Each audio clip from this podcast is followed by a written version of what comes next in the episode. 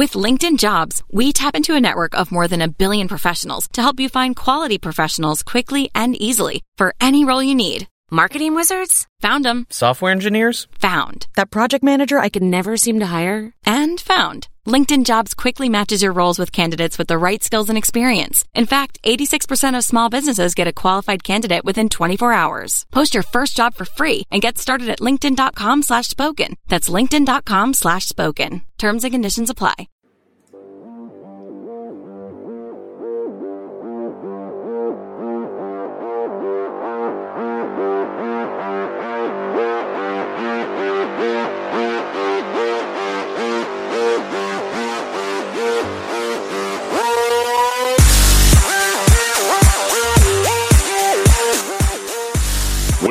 For it? Were you waiting all week? Well, there it is! Wherever you are, whenever you are, and however you happen to be listening, we're so glad you've chosen to tune in to DLC. Especially if you are one of our geeks in sneaks using this podcast to power you through a workout or a run. We're going to be with you in your ear holes for 90 plus minutes of gaming goodness because DLC is your downloadable commentary for the week delivered the way we love it to be, and that is completely free thanks to our sponsor this week, Squarespace. Squarespace! They're bringing the show to you, DLC, of course, the show all about games. And there are many forms games played on desktops, laptops, and consoles, also games that involve dice, luck, and cardboard. I'm your host, Jeff Cannata, that's spelled with two N's and one T, and I am joined, as always, by my friend slash co host slash nemesis, the guy who is so spicy. The Spice Man is spicing up uh, even even himself this week, right? Spice. I'm just so nervous about the Spice Man showing back up. Well, let me just say, so I don't know if you watch baseball, but the Astros that they've gone on to the World Series, and but it was it was looking close there in Game Six, and Mhm. they, it was tied up. There were two outs at the bottom of the ninth, and uh, Jose Altuve was coming up to plate, and he he was a little lost. He didn't know what to do, Mhm, and so mhm. he called the Spice Man. He actually called the Spice Man from the dugout, and he said, "Spice Man, what do I do to win this game, Mhm, Game. Six, Yeah. so we can have Cole start Game One?" And the Spice Man was like, "Just let it swing, baby," and he did. Uh-huh. And um, you know, the Spice. it up. It's, it's he spiced up the whole game, spiced up October baseball. spiced so of the World Series, really. Yeah, really. And also, uh, Altuve sent him the ALCS MVP trophy and is now covered in pumpkin spice. So it's a win win win. Is that why you? Is it your just your way of uh, of saying that the Spice Man now has a one eight hundred number that you can you can call anybody can call the Spice Man? Uh, Yeah, for it's just it's low, just one eight hundred Spice Man. but you have to dial it like that. Yeah, it's Um, not easy, not easy. All right, uh, only a couple of more episodes of October for the Spice Man to make an appearance. Oh, then- Spice Man's just like Christmas, baby. One spicier is, the other one gets ready. what have we wrought? All right, uh, we got a lot to talk about. This is it's not just spicy time of the year; it is gaming time of the year. We got it's all the big stuff happening, and there's big news. Usually, this is the year. This is the time of year where there's big games coming out, but the news kind of settles down. No, no, no settling for the news. We got lots to talk about. And we have an awesome guest to do it with. You know, the DLC always stands for your downloadable Cannata and your downloadable Christian. But this week, I'm so excited because DLC stands for Danish live commentary. Because direct from Denmark, right now, we have games journalist Simon Roliggaard. Simon, welcome. Well, thank you so much, Jeff, and uh, thank you so much to Spice Man. I was really looking forward if he was going to uh, to be joining us for this show. And I gotta say, like, I actually bought like a, a spiced latte from uh, my local Starbucks last week just because I was like, "What is all this spice about? I gotta I gotta have something uh, in my mouth as well, you know." So Yeah. so You there's know, that. There's- Spice Man, he gets a kickback for every one of those that is sold. Uh, Actually, he it's just it's just me apologizing to people. So Simon, I'm so sorry. yeah, but uh, it, it wasn't that magic that I thought it would be, but uh, at least I got to try it. so uh, thank you so You much, guys. For, no, sorry. That's uh, that's actually the Spice Man motto. Is it's just not as magic as I thought it was going to be. All right, let's uh, let's start the show the way we always do with story of the week. Story of the week, it's the story of the week. Story of the week, it's the story of the week. Story of the Week is the part of the show where we make our case for the most important stories that happened in the world of games this week. And you can always submit stories for our consideration by sending us an email to dlcfeedback at gmail.com or by visiting our subreddit. That's 5x5dlc.reddit.com. Really fun folks hanging out there in the uh, in the Reddit. I encourage you to join them. Part of be, be part of the commentary, be part of the community. But Simon, you are our guest to get first pick of stories. What would you consider to be your story of the week? Yeah, I actually think it's pretty difficult because uh, you also, I know, have some great stories, and I hope we can get to talk a little bit about all of them. But but at least what I what I wrote about this week was um, Kotaku's uh, investigation on Niantic and Mm. the fact that they uh, apparently track people more than we we know. I know. I mean, obviously, we all know that when we play Pokemon Go, we get tracked in some way, right? But um, and and uh, Wizards Unite, but apparently, it's like I think one guy was uh, over 2,400 times a day. They like tracked his data, and Kotaku was able to like. Uh, they, you know, it, it's because we have the thing in Europe where you can actually ask a company to give them all the information you uh, they have on you. So they like they got that from ten different uh, European players, and they could like tell specifically uh, where they worked, uh, where they lived, uh, where they ate. You know how they they even like they uh, they could see that a guy suddenly uh, went to a, a pharmacy uh, and they asked him about that. So it's not that they're recording us necessarily, but it's it's the way they responded. First of all, it was like, wow, uh, uh, th- that's probably a, a mistake in the code and something. But I I don't really buy that, and I think it's it's kind of scary that we're in a place now where where they track us so much, but they at the same time they're not honest about it because. And that, and that, I think that's that's pretty something. Yeah, I, I definitely agree. And I think this is a wonderful story to have your perspective on as someone in Europe because you're right. Kotaku's article about this, really very in depth article about it, uh, about Niantic, especially uh, Pokemon Go and Wizards Unite, uh, two very, very popular games, two, I think, very exciting, cool. You know, uh, AR games where you're you're going around the real world. People like the fact that you're going around the real world and you actually you know find things in the real world because you are tracked on your GPS. But I don't think people realize, as you said, how often these games actually check in and record your location. And because, as you said, uh, Kotaku used a law in Europe that says that if a company tracks your data, you have the right to request that data and find out exactly what it is. I think that would be something that maybe a lot of Americans would appreciate having. Um, and they were able to get this data from European users, as you mentioned, and find out just the depth and breadth of what is tracked. And it's it is startling Hmm. to see just how much data is there and how much is known about us from simply playing a game.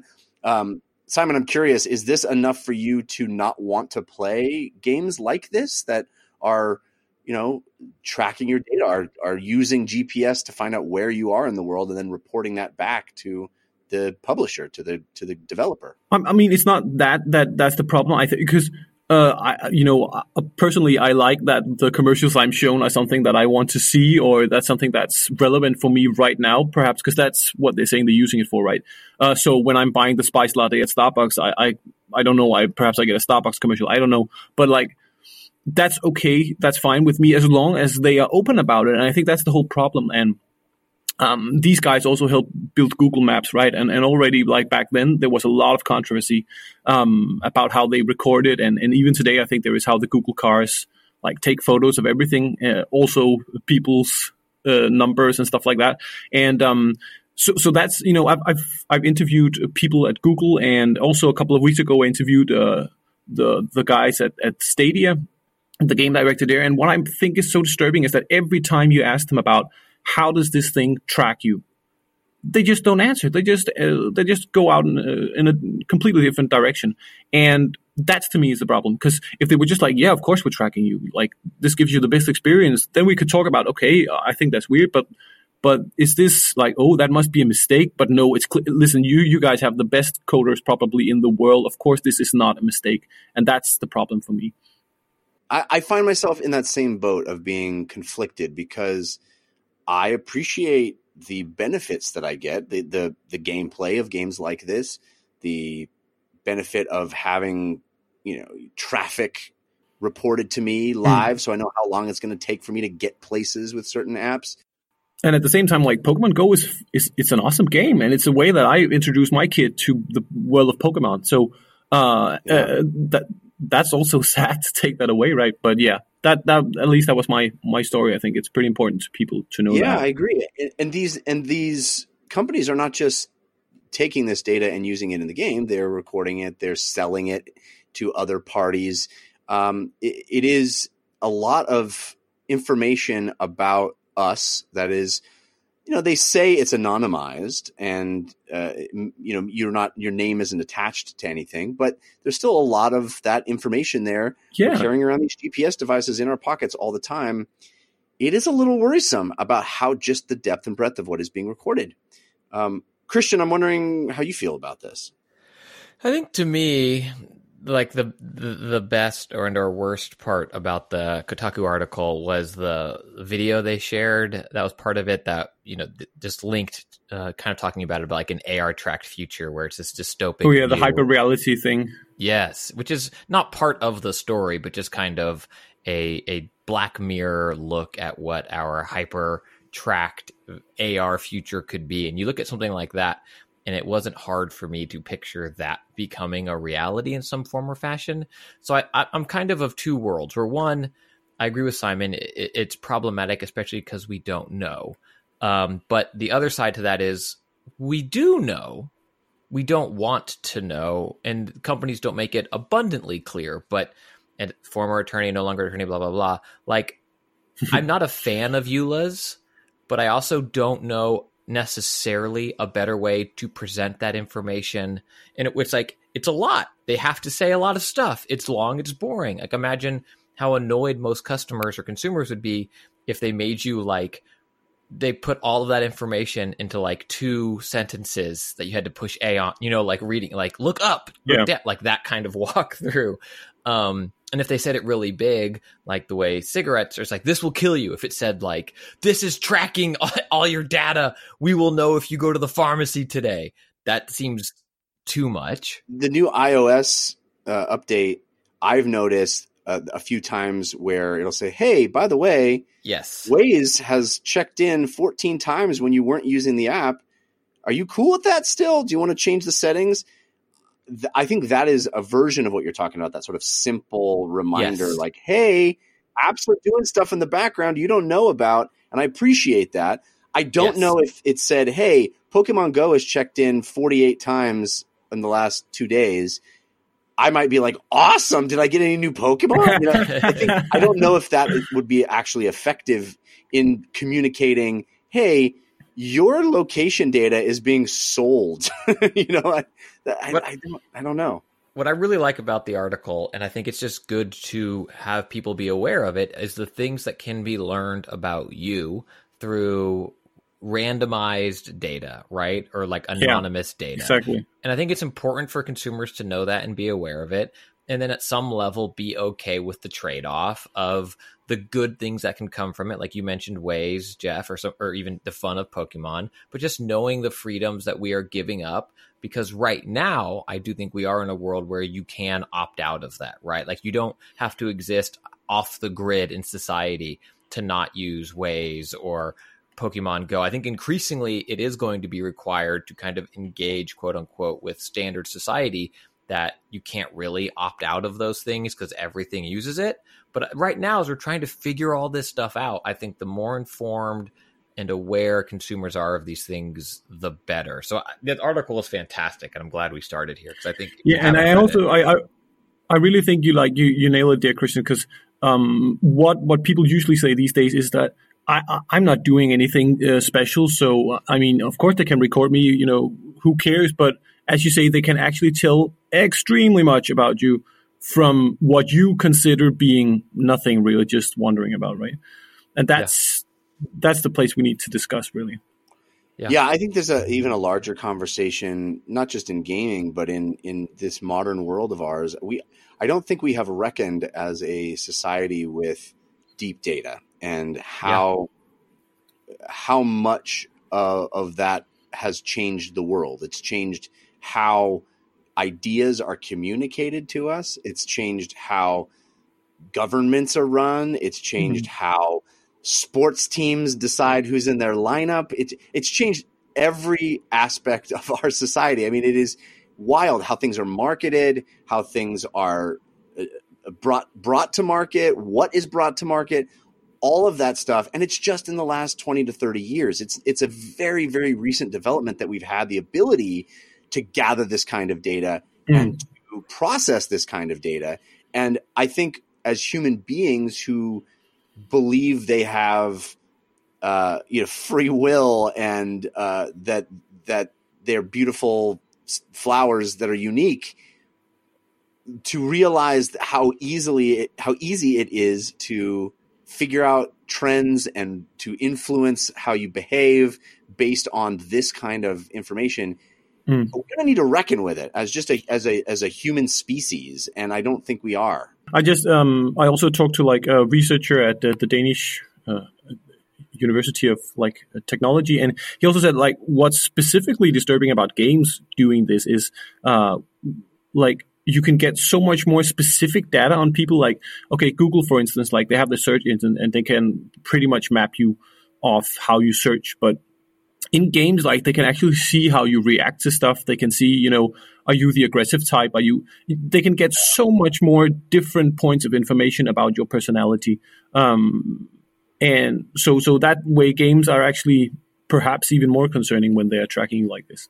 Yeah and and they can market to that. They can exactly. change you your i mean we're, we're getting to the point mobile games are at the forefront of this but i think it's going to permeate every kind of interactive experience where the as AI gets more sophisticated as well, the experience will will change, will evolve, will permeate to make you keep playing it, to to continue mm-hmm. to you know, are you not having fun right now? Well, maybe the game will change because it's understanding the data that it's receiving from you in real time and understands, oh, when players behave like this, they're about to turn it off. Let's oh, you just got a cool drop in a role playing game or something interesting just happened because we want to make sure we keep that dopamine going and make sure you don't turn it off or you don't go to do something else. I, I mean, it's like you said, Christian. It's a, it's a little Black Mirrory, it's a little dystopian and a little freaky, but it is certainly not outside the realm of imagination to consider the idea that this kind of data gathering, this kind of analysis of human behavior on a scale and scope that we've never seen before in human history will have effects how granular they can get about the decisions we make moment to moment. I don't i don't know there's no answers to this but it's something we are going to reckon with. And the other side of it as well there's i mentioned it on here before there's a, a book i really liked. It's called invisible women exposing data bias in a world designed for men and I think something to be aware of as we talk about data and, and, deep mining for data and stuff like this is how the collection and study of data can still have bias to it. I think oftentimes people will look like, oh, well, the data says this. So it's just that. And that's what the data says. So it's objective, it's fair, it's not biased in any way, shape, or form. But if the collection of it had bias or what you were studying wasn't broad enough, like you can still have large uh, reaching huge ramifications based on how the data is collected. And there's an example in, in the book that I'm briefly going to paraphrase of like, I think it was engineers in Japan. And in this hiring AI algorithm, you know, one of the things that it would kind of look for an applicant an applicant is whether or not how much time they spent on some like anime website or something like that. Because when they studied all of the engineers, that was something that like the best ones all did but because there was a gender bias in hiring for the last 50 years they're going to have that whereas those those websites showed scantily clad anime women. So the chance of a woman spending time on that but then you just say oh well the data says this. So two equal candidates the person that looks at that website more shows past aptitude for you know it's just it's it's mind boggling in how horribly wrong we can get things because of how we collect it or collate it or, or, or sort it and then still just think, well, the data says this, right? It's easy to look at like baseball and be like, oh, well, they shift because they never hit to the left. Yeah, but also this is everyone's life. So in this Niantic article, to back to video games and this person who went to the pharmacy, like while it ended up being nothing huge in that instance, it's like if it was something huge that they didn't, you know, want to be public, but then they apply for health insurance but don't get it because of you know X Y. This is their fifth cold of the year, and the data says that if you get five, I'm making this up, but like if you get five colds in a year, you're more likely to get toe cancer. You know, like it's just it's we. I don't think we can comprehend what we're doing yet. We are Jurassic Parking things right now, right? Like Yeah. we're, we're doing and not questioning if we should do, and it's it's scary and incredible at the same time. Yeah, yeah, and and as you said, as you both pointed out, video games are, are at the forefront of it. At behavior in entertainment and uh, our eagerness to give data, especially f- you know for free. We're we're getting free things in order, and the, what what we're giving up, what we're paying, is our data. And um, yeah, I don't know how to feel about it to be quite honest with you, because I love these cool games and I love the fact that they're giving them to me for free and I don't necessarily feel like I have anything to hide, but also there's a problem with this and, and it's affecting all aspects of our lives. All right, uh, it's clearly a topic that we will return to many, many times uh, down the road. But Christian Spicer, what is your story of the week? So I'm going to pull a Jeff because this this first one is just quick and I need to mention it and I want it so badly. And anyone at Analogue, I've spent a lot of money on your website already. If you want to find a way, I still want to pay for this, but if I can get one, uh, please let me know. The Analogue announced their Game Boy, basically, uh, the Analogue Pocket, and it is beautiful. It plays Game Boy, Game Boy Color, and Game Boy Advance games out of the box. Well, t- Um, tell people what Analogue is, first of all. So Analogue is a company that makes retro consoles, but they do it off of FPGA cores, uh, field programmable gate array. So basically, it's like a chip that you can program to act as kind of any other chip. So instead of emulating games, they did the um, like their Famicom was the first one, which I forget what it was called, and then the Mega SG is the Genesis one, which I have, and they did uh, Super uh, NES as well, and it's playing original games and uh, not emulating that original hardware. It plays it as if it's original hardware, but it allows you to put it on your you know your big beautiful TV via HDMI. Um, and Yeah, emulation is basically software that allows a program written for one kind of hardware to be played on a different kind of hardware. This is not that. This is literally convincing the chip itself to behave as if it's a chip that was put in a in a 1985 console. You know, it is literally at the hardware level playing the ROMs as they were intended to be played.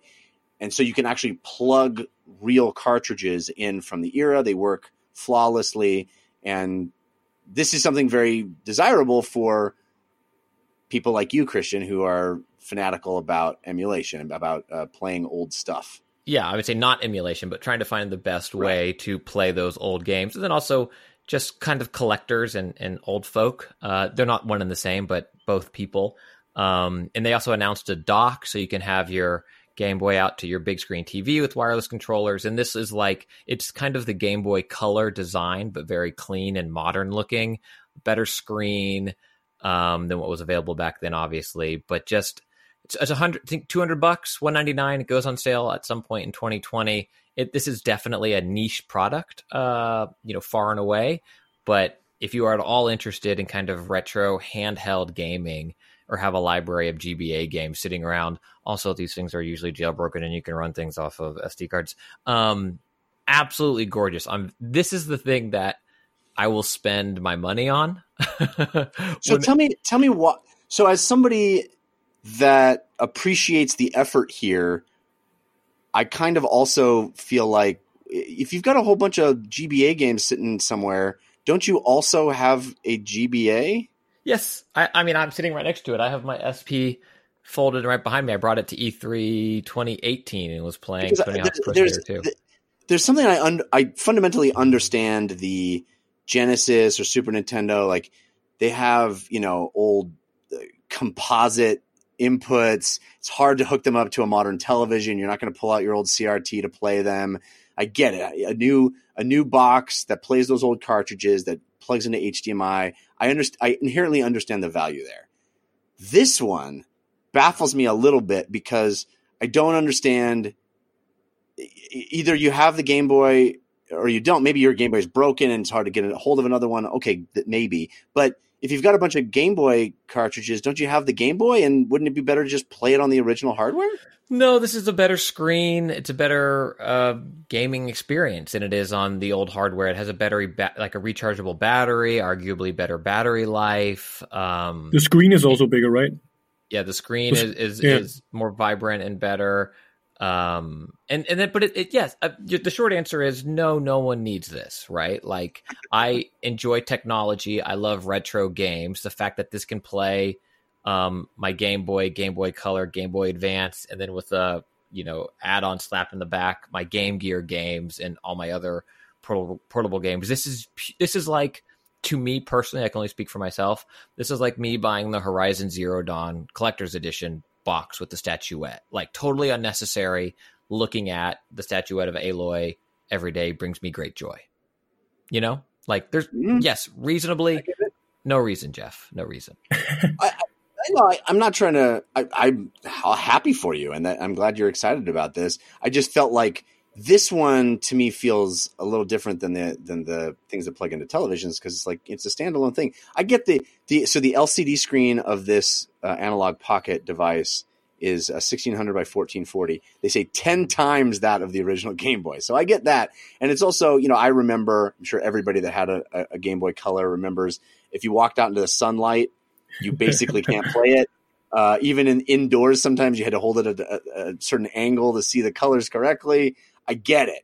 Uh, this is going to be a much, much better screen in that respect. So I'll eat my words a little bit, but This one in particular also has an extra chip on it that is kind of open source, and so it it, it also has uh, SNES full SNES button layout on it. So it will not take long, in my opinion, for this thing to also be able to play Genesis and Super Nintendo games mm, portably anywhere you go. And I think that's a big appeal of it. And I think like kind of the modern homebrew community is going to tweak this and have a lot of fun with it. And it's it it's um I'm the person that still plays my 32x, you know? like so I think it's for that. It's for hobbyists and uh retro enthusiasts and then the other side of that coin is people with disposable income, right? Like I cannot recommend this product to people, but it is the thing that I am most excited for in 2020. It's not how they send you one, Christian. But you don't you don't you don't want to have the pull quote of I cannot recommend this. That's not how you get one sent. But but but can't you? I mean, I mean, I was like seriously thinking about getting one for my kid because uh, I mean, two hundred dollars. That's way less than an iPad, for example. Yeah. And I have a, a, a bunch of old Game Boy games uh, laying at my parents' house, and I can't really find my Game Boy, and I don't really know if he's interested in that like old tech. And you know, right now he's totally digging the Switch and and uh, Link's Awakening and uh, like Mario Maker. So, and I'm like, I, I'm not giving him the Switch to school or his iPad to school because that's way too expensive for a six year old. You know, he's going to throw it somewhere or just lay it around. But I mean, this is somewhat affordable compared to that, and and I have a bunch of old games that I personally loved. Um, and it's portable again. You know, I, I really think it's uh, it's a very nice thing, and I think we need more like you know, I know that all the other portables died out because no one played them, but I think the Switch shows that people still needs a portable playable device. Yeah. I, I think that's an excellent point about the two hundred dollar price point in comparison to a an, an iPad, which people buy iPads for their kids. That's very true. Exactly. Yeah. Yeah, you just talked about it last week, right? Like, um, how old is your kid? Like two or three or something like that. Yeah. So, uh, Eh, and I mean, you know, kids just throw around with those things, and I, I bought one for mine as well, but it's and it's also freaking expensive. So this is, I think, is much more affordable.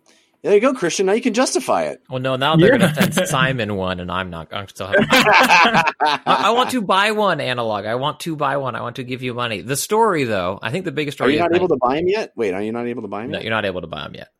Oh, okay. The, the to me, aside from Niantic, and then there's another one where they just keep being ostriches and just really messing things up. But I think the biggest story of like kind of future of gaming potentially for the next decade is what Riot Games showed at their 10th anniversary celebration stream, where they put the S in Riot Games and announced a Counter Strike meets uh, Overwatch kind of mashup first person shooter, the fighting game that has been much rumored after they um, acquired the studio from the Evo co founder. Um, a card game because you got to have one of those, a Diablo style game because you know why if you're going to go after Blizzard, you may as well go all the way. Um, animated show, I think, as well because what? Let's go after uh, um, Magic the Gathering and also, and then they announced all of it, all with Project Code. Oh, an, an um, esports management sim where you're playing as people that actually play League of Legends. And the little snippets they showed of all of these things looked phenomenal, like already pretty dang polished. But then they gave them all project letter names. And then they said, We're going dark. You know, we'll see you again later.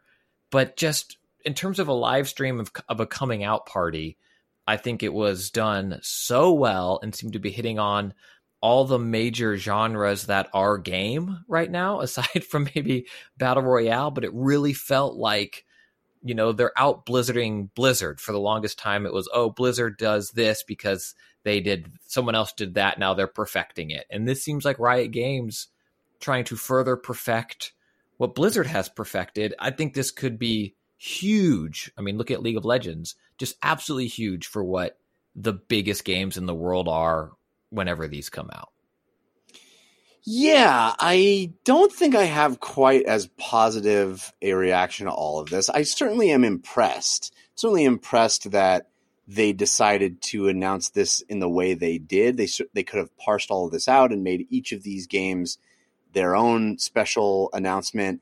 Uh, they've clearly been working on this for a long, long time and using the amount of the immense amount of capital that they've All had from League of Legends. Yeah, you know, the, for a long time we've heard about them staffing up and working on things, and we heard that that Riot was going to be a major publisher of games, and we hadn't heard, eh, you know, hide nor hair of any of them. Now all of them in one moment for their 10th anniversary. That's cool. That's a that's a kind of a neat play a fun moment. It feels special. It feels big. It feels impactful. But also, I came away from this just feeling like all of these just seem so generic to me because they are all hitting on exactly all of the genres that are of the moment and not using an uh, what I think is a real opportunity for Riot Games because they were sitting on a fat stack of cash and able to reinvest they could have done something more daring, more interesting, more innovative. They So could have what would that actually be what? like just I'm, I'm very much Well- putting you on the spot so i apologize and simon the same question will come to you second so you can think about it Well- what would that be like The- what what So would first it of all, I think the e the esports uh, sim is the most interesting thing that they talked about. Like that to me is interesting. Like yes, we have those kinds of games, those management sims uh, in, that are published, but I've never heard of one in the esports arena. That sounds really interesting, and it, it leverages what they're known for in a really fun way. Like I'll give us some, give them some credit for that.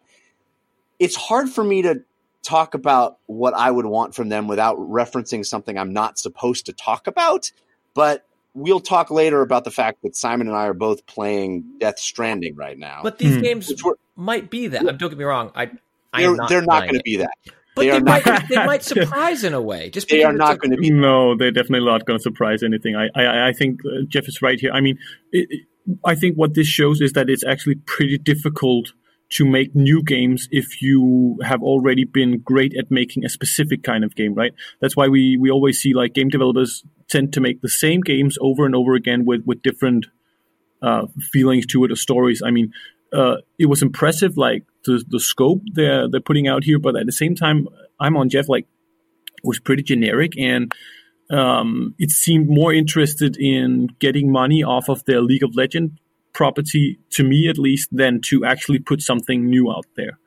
Or like more interested in just covering all the bases, right? Yeah, ex- yeah, it's like there's a list and we have to check all the boxes rather than actually doing something new. And exactly. Again, we're not able to talk about Death Stranding at all, but it's new.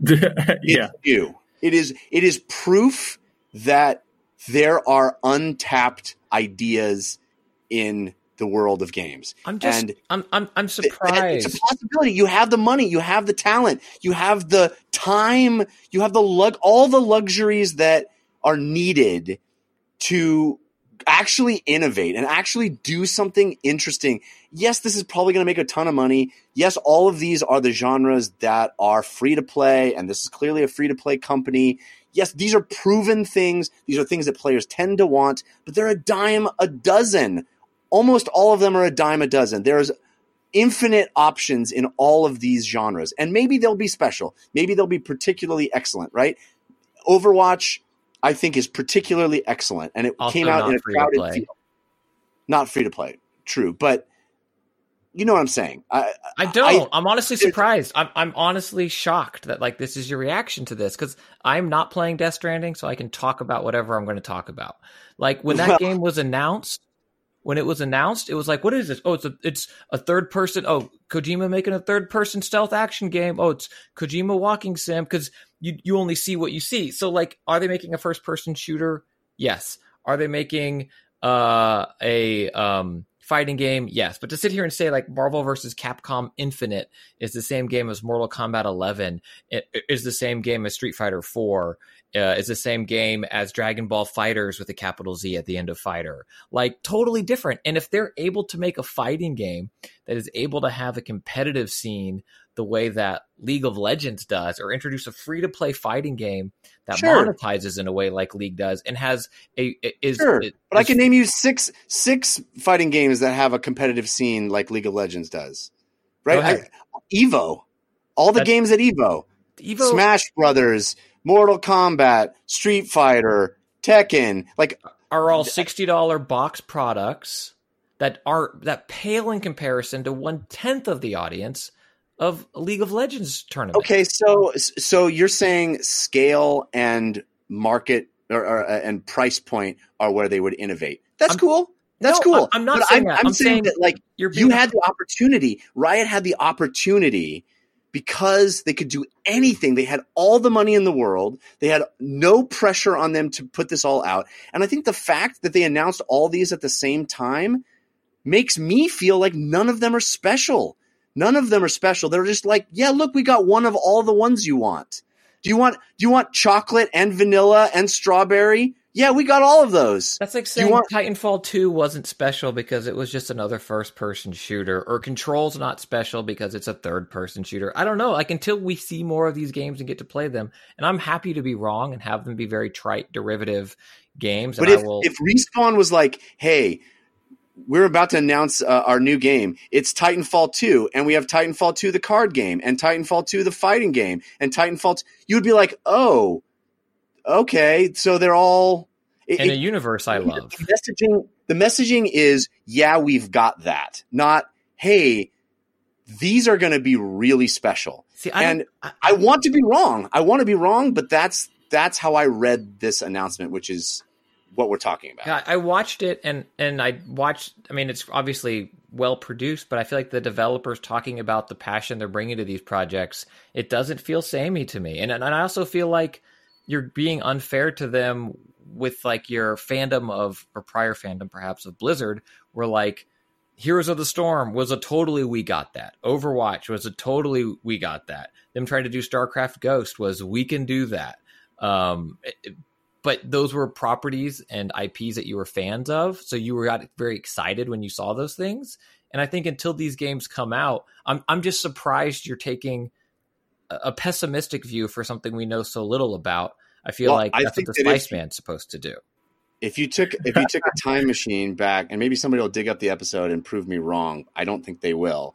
If you take a time machine back to BlizzCon, whatever it was, when they announced Overwatch, I think you'll find me saying I was very disappointed by that because what they had talked about doing was this thing called Project Titan, which was going to be this genre shattering crazy game of, you get housing and you, all the stuff we heard about Project Titan was that it was going to be just bonkers. It was going to be this new MMO type experience that is just going to And from the sh- from the ashes of that rose Overwatch. That that team destroyed that project. They took a lot of the art and assets and built Overwatch instead. And I was super disappointed by that. I wasn't excited about Overwatch. I think Overwatch is a great game. And maybe Riot makes a bunch of great games here. And and maybe they'll all be excellent games. I don't think any of them is going to be something that pushes the industry forward. And I think they could have. I think League of Legends pushed the industry forward. I think they could have done something really special and tried to create something new and different and and maybe one of these games will be that. Maybe I'll be wrong, but it just doesn't feel like that's the approach that they took. That's the strategy that they're presenting. What they're presenting is like we got one of all of those. Don't worry about it. Hmm. Yeah, I uh, I disagree. I'm I'm I'm excited, but Simon, it seems like you kind of uh, are more in line with Jeff here. No, it's it's I I just I I, I think it's funny because like uh, um it's in some ways you can like you can compare this to like when Marvel go out and say, "Wow, this is."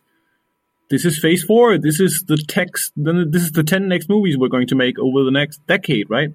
And everyone like loses their minds. Wow, they got a superhero movie with a girl. Wow, they got a superhero movie with the team. They got a superhero, you know, and uh, and we all dig that. But like here, you have like, and I, I you know, I I kind of get the same feeling that Jeff has. Like, if any of these games were really special, why why did they have to compile them all in this one one showing? But like at the same time, I mean, League of Legends show that they're capable of excelling in a field that is already dense with like the same games, right? So, I mean, hopefully for them, they will all succeed. But um, I just, you know, when you look at other game developers again, they tend not to to make so many different things. So that's why I'm I'm not pessimistic, but I'm just I, I'm I'm very doubtful that they can pull it all off. That's all. Well, I, again, I hope I'm wrong. I hope that these games are all really, really special, uh, and that this was just a a fun way for them to you know drop the mic by showing all these projects at once. But I think that I think it was. It was a 10 year blowout because then they said we're going dark on all of them again. I really think it was like, this is for our fans, this is for our communities. We're Hmm. Riot Games, 10 years, here we go. well, we I mean, several of them are slated for 2020, so they're not going to go dark. That I mean, most of these are 2020. No, I was surprised by that as well. That's pretty early. If they say like we're going dark, then okay, you're going dark. What three months, and then you're back Yeah, on, or what? I don't know. I mean, maybe it's That's holiday pretty exciting. 2020, so maybe we'll Maybe be they meant- six months of dark. But Maybe they meant we're going dark because they're in California and, and fire season. So maybe the power, the power's Maybe going to get cut off. go dark. uh, all right. Um, man, I don't. We just talked about Blizzard, so let's just dive in. Uh, the The story that won't die is this um, Blizzard PR mess and the the banning of um, of uh, Blitzchung, the the Hearthstone Grandmaster, which we've talked we talked about last week and got into it uh, pretty heavily. But it is not going away. In fact, Blizzard continues to ban people for bringing up Hong Kong uh, on streams. And now, I think the most shocking to me uh, thing that, to come out of this is that it has become such a story that politicians in the United States have felt that they needed to weigh in. And a bipartisan letter, nothing happens bipartisan in the, Amer- in the United States these days, but there was a bipartisan letter co signed by Ron Wyden, Democrat, and Marco Rubio, Republican, as well as uh, Alexandria Ocasio Cortez and uh, Mike Gallagher and others, basically condemning Blizzard for their stance on this, for the ban and subsequent statement. Um, some of the actual verbiage in this letter from U.S. politicians, real senators from the United States, uh, said we want to express our deep concern about Activision Blizzard's decision to for, to make a player forfeit prize money and ban them from participating in tournaments. That's them weighing in directly on esports, which is just crazy to me. Uh, they say because your company is such a pillar of the gaming industry, your disappointing decision could have a chilling effect on gamers who seek to use their platform to promote human rights and basic freedoms. Wow. Uh, as China amplifies its campaign of intimidation, you and your company must decide whether to look beyond the bottom line and promote American values like freedom of speech and thought, or to give into Beijing's demands in order to preserve market access. I mean, that's it right there in black and white. That's the thing that we all feel like they've been doing, and the uh, U.S. Senate seems to agree. Uh, Simon, as someone looking at us from you know a, a, a, over there in Europe, how do you what do you think about all this? I'm so glad that I came on for this episode and when I saw this story went on for this week because um I actually disagreed pretty much with Christian last week, even though I know that.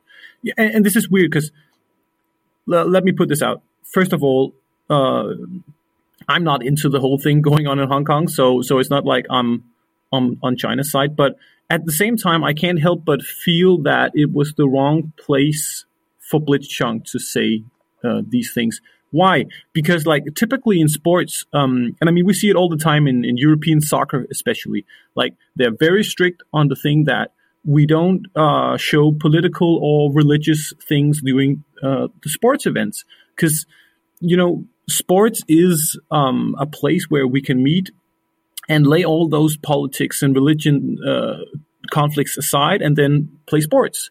That's kind of the essence. And we just recently had um, like uh, the UEFA, who controls like the European Championship qualification stuff right now, is is uh, is um, considering how to uh, to to uh, to find the Turkish national uh, soccer team because they did a military salute after uh, a couple of games they played last week, and if you know, like Turkey has just like in, invaded Syria or went into Syria with like full military force. And I mean, we can all agree, like, wow, that, and this is probably special because many Europeans will say, wow, Turkey shouldn't have gone into Syria, so therefore we should hit uh, hit them hard if they try to in any way um, make that a great thing when we play soccer. But but then you have to make the same thing when the opposite happened. I mean, Blitzchung, if he's such a big player, he could have said this in so many ways that wouldn't have been in the um, in the sports event itself. And I mean, it's horrible. And I think what's the problem here is really the way Blizzard handled the stuff because it took so long for them to respond. You know, if they had gone out right from the gates saying, uh, "We got to ban you because we have these rules," I don't think the the whole thing would have blown up the way it did. But because they took so long time responding, you can't help but think that China is some way involved. You know, and, and I also think that you know, you see a lot of American politicians taking, you know, it is almost 2020. It is almost a new uh, election year. You know, uh, Trump got on Twitch uh, a couple of weeks ago. I think this also speaks to the fact that um, these players are also a segment that they don't usually reach. So by doing this, they'll probably get um, a lot of attention from from players as well. But but yeah, that that's my opinion, and it's not that I say that Blitzchung is wrong, and and obviously Blizzard didn't handle this very well. I think we can say, and I'm surprised that they keep messing up like this. Um, but but I think actually that uh, that it's the right thing to separate politics and games. Well, I I can agree with you that Blizzard handled it poorly. Uh, I I strongly disagree uh, that there is a way to separate politics and games, and moreover, that that even should be an ideal because everything is inherently political. Uh, I'm sorry to say that. I know I.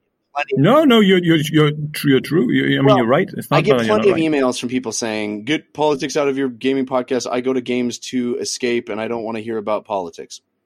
Fine, you can feel that way, but banning a player who speaks out is a political act. It is making a statement. You are silencing a very specific sentiment. And what Blizzard should do, I believe, could have done and should do, in my opinion, is look at the substance of what was said and say, does that sentiment jibe with our values, our company, our stated company values, American values. We are an American company. Does this does this sentiment stand for what we stand for? Is it something that we can feel good about? And if the person saying something does not, then by all means ban them, punish them. But if it does, if they are actually supporting the kinds of causes and the kinds of things that you as a company claim to support as well, then you allow that to happen. You could talk to the player privately and say, hey, we don't want to stir up this kind of thing, whatever you want to do, but you don't make an example of them and punish them because there is no way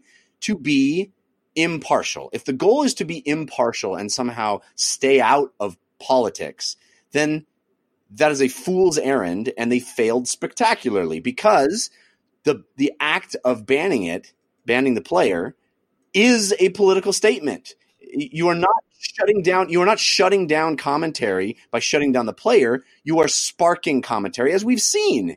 And and it is yeah, of course, and but I think I like the problem here is really that we ha- we are in a place in in like gaming history where um it is Blizzard that's that's in charge of the sports event, right? Like in so many other sports events, it's like uh big uh unions of all kinds of things, and there's like um uh, a larger uh, committee or something that that stands for making all the rules and and, and doing all that. But you, are totally right because Blizzard is still an American company and not some uh, esports uh, union.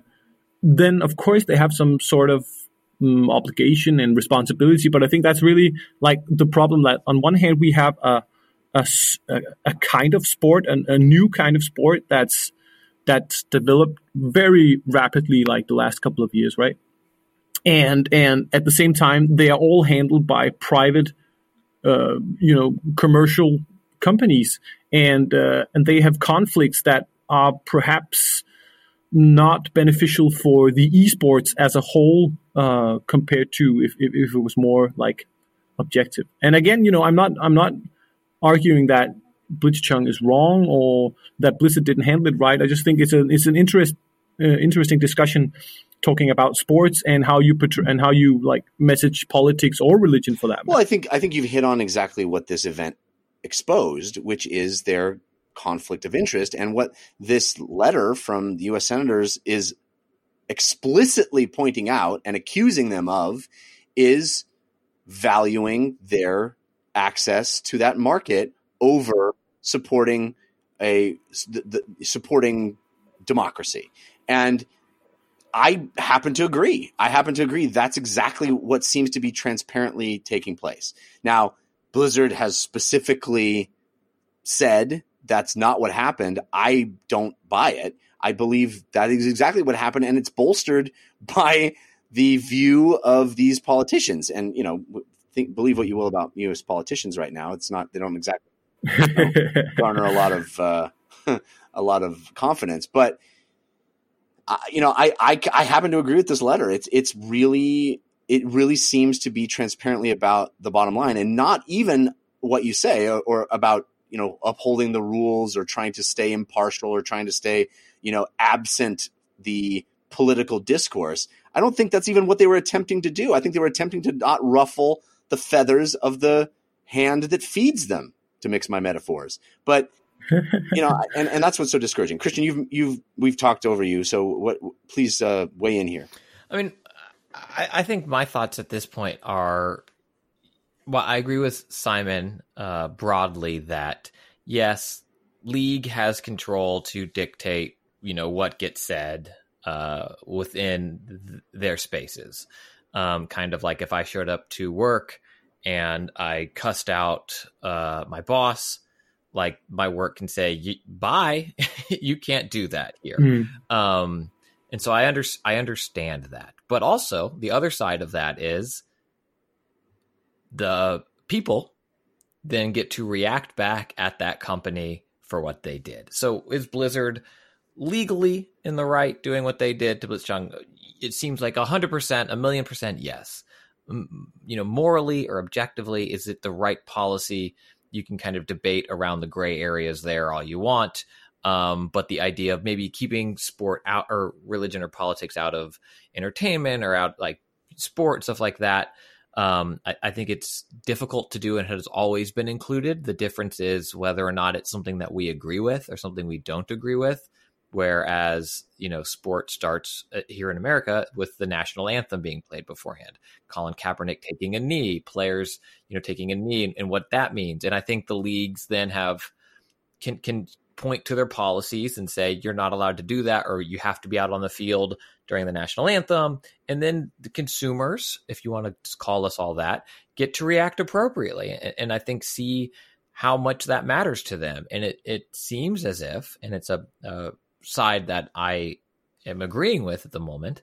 Um, that Blizzard is reaping what they sowed in this in, in this instance, where they reacted in a way that they were allowed to do under their employment contract, for lack of a better term, with a player in their league, and people are saying that sucks. You suck. This is an awful thing, and we're going to tell you how we feel about it. And now Blizzard has continually in my opinion, made PR mistake after PR mistake after PR mistake and how they handle it and address it. And uh, they have to be willing to weather that, to wade in in, a, in, in something like this. They seem to be willing to. They seem to be willing to. Especially after banning like the the the American university students, right? Because that was like, okay, this this is just stupid. This is just yeah. stupid, like uh, banning them as well. Because, yeah. uh, you, you, know, that this has, you know, you can talk about, okay, maybe Blitzchung in an uh, interview that was, uh, you know, made by them and all that. So, you know, you can take my argument, right? But, but banning those students were just like, why? this is just like you like blindly running around trying to figure out how to make this mess better. Yeah. It doesn't seem like it's a story that's going away. Um, no, I don't know. Bl- BlizzCon that, came and went pretty uneventful. Diablo Four was yeah. announced. We were excited about it, and we that's all there was. We shall see. Um, we are going way long on the on the news, but it's been fascinating Sorry. discussion. No, no, please well, do not. I mean, apologize. the good news is, while I am not playing Death Stranding, a lot of us are playing games that are embargoed still. yeah, that's true. And uh, I blame Christian who used two stories. Thank you. I don't to, baby. That was the Spice Oh, the Spice Man. I knew it. But I do need to thank our sponsor. Uh, talk about the hand that feeds. My goodness, I have to thank our sponsor, Squarespace. They've been the hand that feeds me for for for a decade, and I'm so grateful to them for that. The reason is that I'm genuinely thrilled to endorse Squarespace. It's something I have used for a long, long time. JeffCannata.com, built, housed on Squarespace, updated on Squarespace all the time. It is my favorite, the only way I make a website. It's the only way I tell my family and friends to make a website. It's the way to make a website. You don't have to pay someone. You don't have to hire a designer for lots of dollars. You can use Squarespace and make it yourself, make it beautiful, make it yourself because the tools are so simple let's face it, everybody's going to need a website at some point. You got all kinds of things that you might need, whether it is blogging or publishing content, showcasing your work in some way, turning a cool new idea into a new website, selling things, products or services of all kinds, even just promoting your physical business. You need a website. You can build one yourself with the tools on Squarespace so simply, so easily. And there's never anything to upgrade or patch ever. It's all handled for you. You've got free and secure hosting. You've got built in search engine optimization and analytics to help you grow your business in real time. You can customize things with just a click of a mouse button. It's so simple. Also, you get to build it for free. You don't even have to enter a, a credit card to start using the tools. Just build your website. Make sure you like it before you pay them a dime. And guess what? When you do pay them a dime, we're going to help you pay less than a dime, 10% we give you off. If you go over to squarespace.com slash Jeff sent me, get yourself that free trial, build your website. Then when you're ready to launch, use the offer code Jeff sent me, J E F F S E N T M E. Save yourself 10% off your first purchase of a website or a domain. And let Squarespace know it's a good idea to keep supporting DLC. We appreciate it. Squarespace.com slash Jeff sent me and then that promo code Jeff sent me at checkout. Make it yourself. Make it beautiful.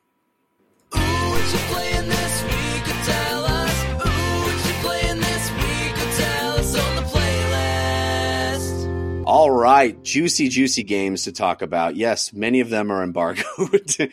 but uh, Simon, what is on your playlist this week? Yeah, so um, yeah, I believe I've been playing Death Stranding, as you say, or or I can say that I have it. I think that's what the embargo well, read, right?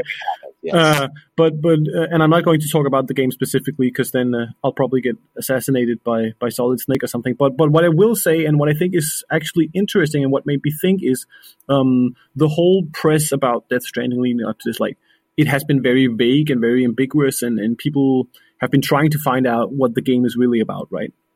And usually, when I s- set my eyes on a new game that I, I'm probably going to play, I devour everything about it. Like I, I read everything, I, I watch everything, like uh, you know everything I can get my, my hands on, and and I couldn't with Death Stranding. So uh, I know Jeff, you uh, in the movie in the world of movies, you're you're an unsullied, right? You don't watch trailers for anything before you go That's in. right. Yeah. And and normally I, uh, you know, I'm I'm not that as as I probably just told. Um, but that's usually because like I I love the the the technical uh ways to to build stories so much that that if I know everything that happens before I go in, I can kind of notice all the details that that makes that. And and because I couldn't in Death Stranding I just I think I will try this with more games actually. Like, you know, try to be try to be sure and like okay, if PlayStation made this game an exclusive, it's probably good. I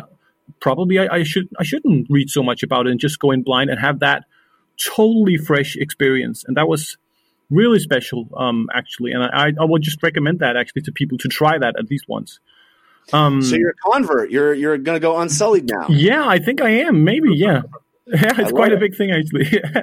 Yeah, Um, yeah, that's a big deal. And and you're right. It's a it's a it's a magical thing. And games I don't do it quite as much, but you know, I really I think there are certain games where that is rewarded, where there are surprises to be revealed. There are yeah, the way the game unfolds itself.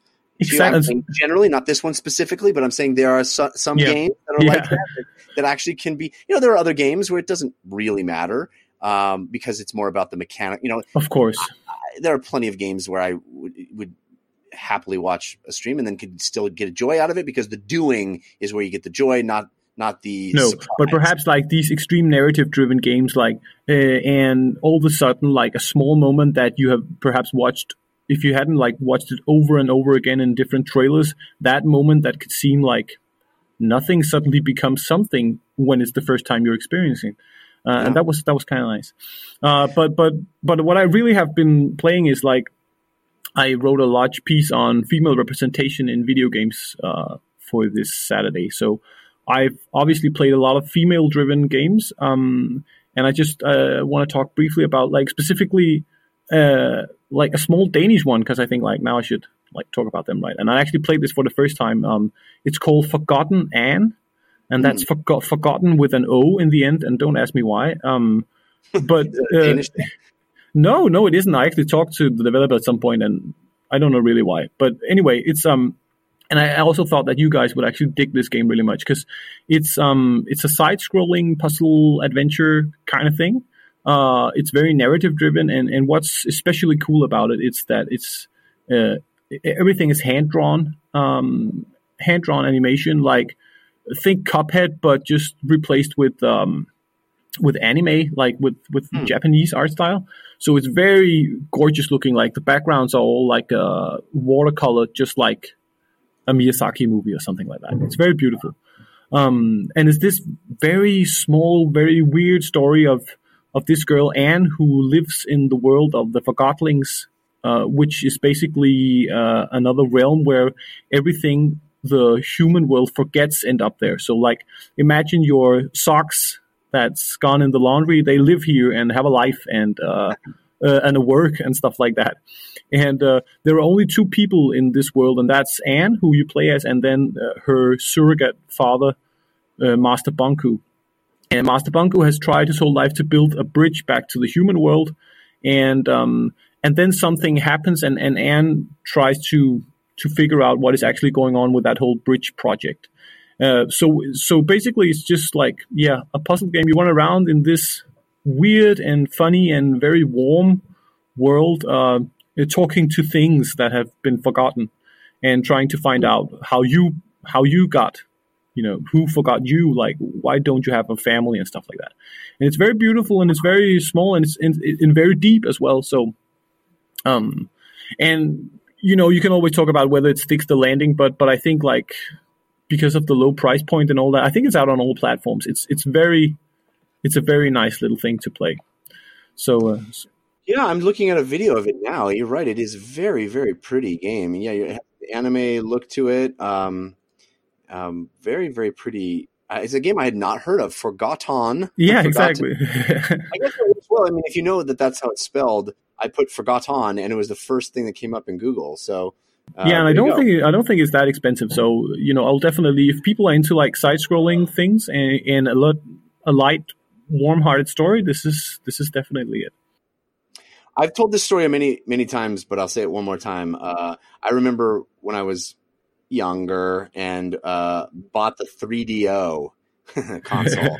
it came with a compact disc that had an episode of Batman the Animated Series on it. And I remember putting that disc in my 3DO and watching an episode of Batman the Animated Series and saying to myself, my young self, full of dreams and ideals, saying to myself, someday video games are going to look like Batman the Animated Series. I'll be able to video games that looks that good. And here we are, uh, however many years later, where I can uh, looking at a game like Forgotton Anne that looks exactly like you play a cartoon. Yeah, exactly. Yeah, it really does.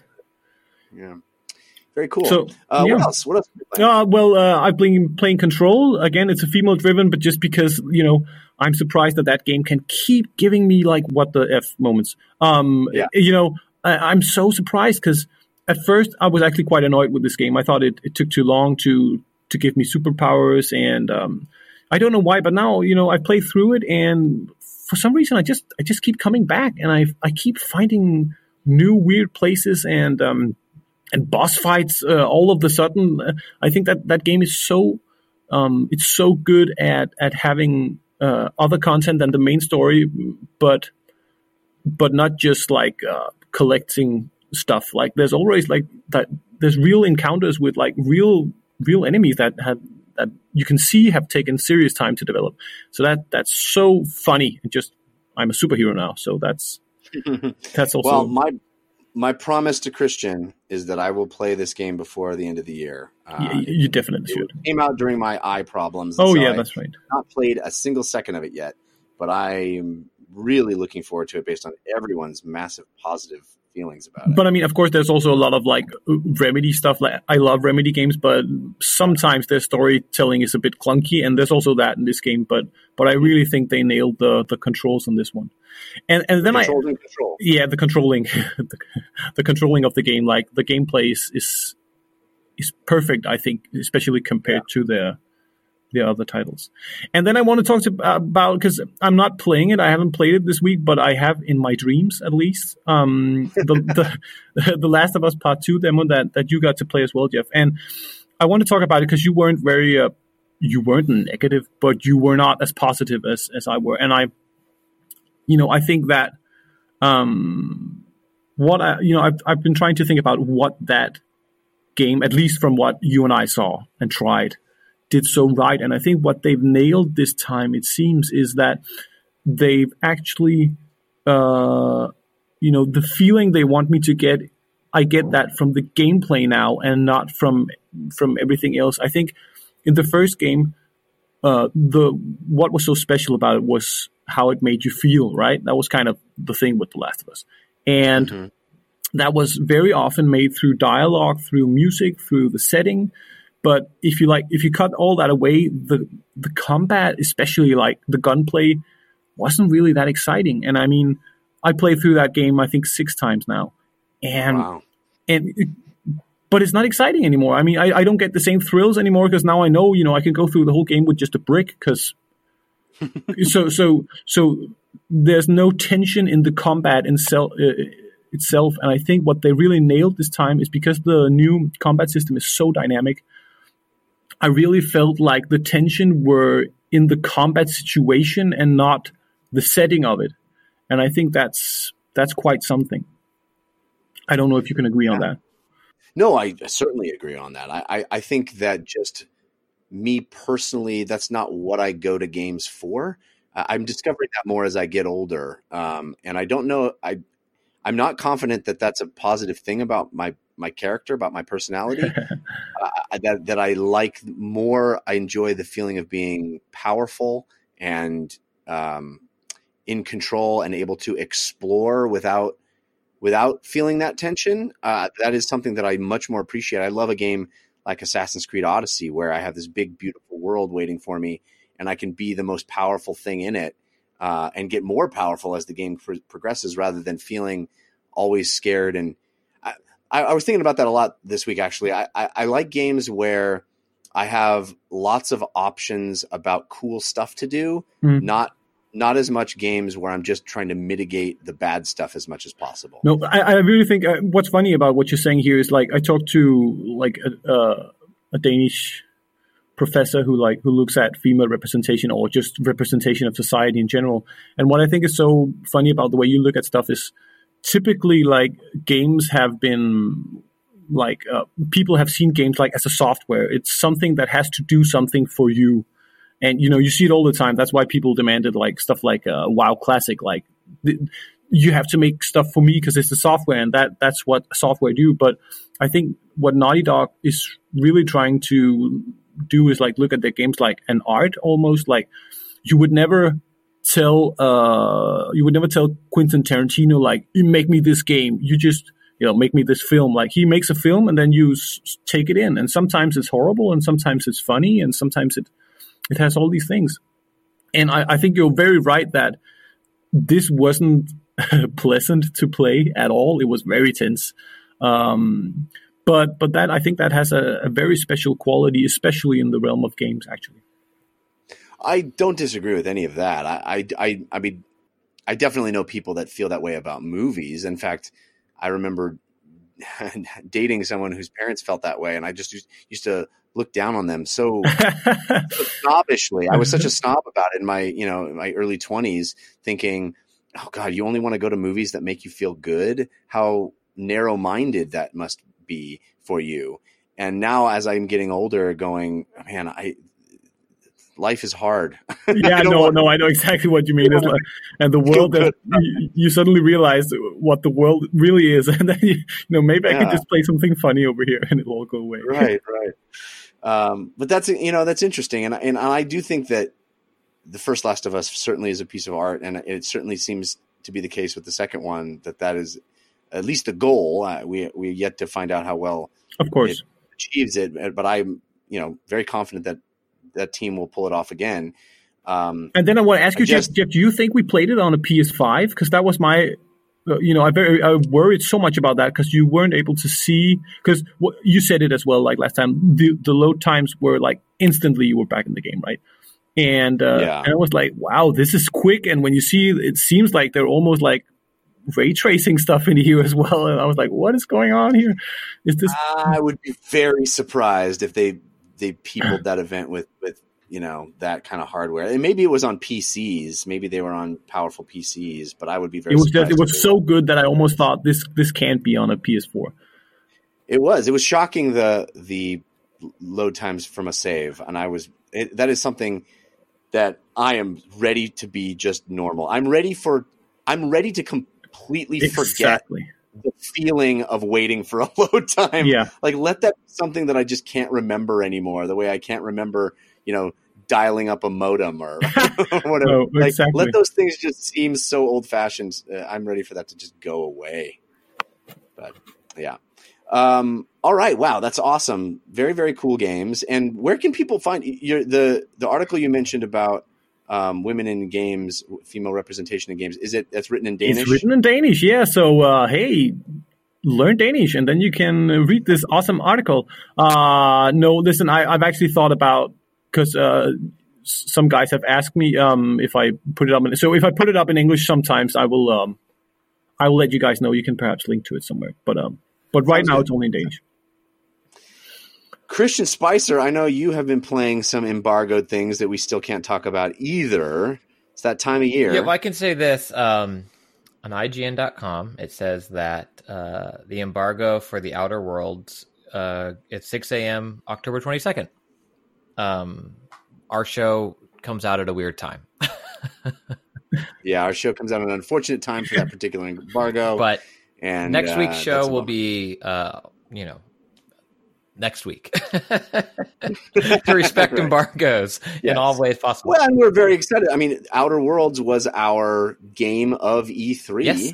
and as a show, so we are very highly anticipating that game. I will have a quick And, hit uh, tweet when I'm allowed to, and then an in-depth conversation on next week's show. I, you and I talked a little bit about like, do we wait until Tuesday to do this? But yeah. then you're we're always stuck in that. There's never a good day. Every day. No, and listen, I, I really think like uh, I really want to kind of salute you guys for actually, you know, sticking to the Sunday because I know that oftentimes you say, "Wow, like last Monday, all the news came out and we weren't able to talk about it." But but at the same time, I mean, we have news today are so fast and so quick, and and I personally love a lot more like w- when the news like had a week to settle and perhaps someone weighed in on it and and discussion has become a different one than just the news in and of itself and i think that that's actually a quality Yeah.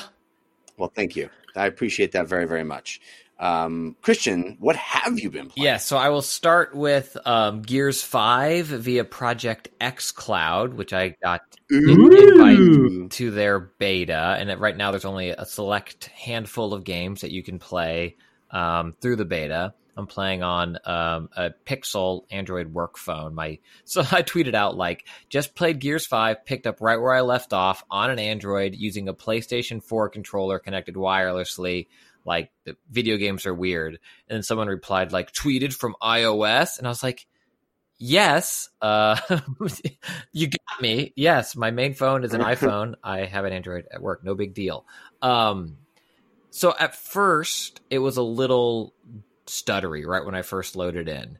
Then I quickly that that stutter went away, and Wait, before you before you get there, I'm sorry. w What was the setup process? How did how did what did you have to do to even oh, make that happen? Leave your Xbox on at home? How did got that work? it. So I I wrote a check to a million dollars and sent it to Microsoft, and it said, "Please get me in this beta." No, um, so it is a public beta that I they're not b- backing all the way up. I emailed and I don't know how many invites went out, but it's rolling out. Um, after that, no, the setup you don't have to own these games.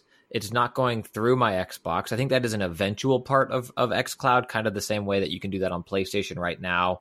I forget what they call it, remote play or whatever. That's kind of morphed into. Yeah, turn your system into a server, Correct. basically, right? But in this in this instance, um, I think it's Halo Five, Gears Five, Sea of Thieves, or something else. Um, you don't have to say R after every time you say Sea of Thieves.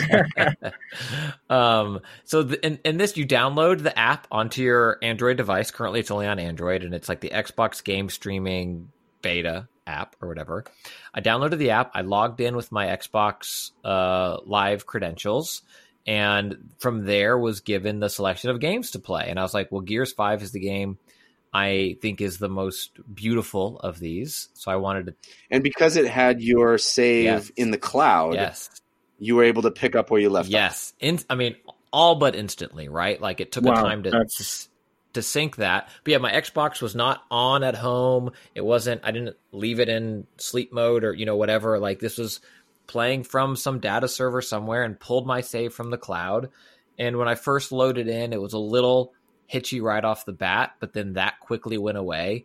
I, I went into the open world areas of the game. I went through a couple of um, larger enemy encounters, and I, it, it's weird. I, I, I found, and I was playing on a PlayStation controller because for whatever reason, the Xbox One controller I had kept dropping its connection with the Pixel, and I don't know if that's that's the problem with these types of services. Sometimes, it's like, is that the phone? Is it the controller? Is it the the cloud service? But the PlayStation Four controller held its connection, which is it's just weird.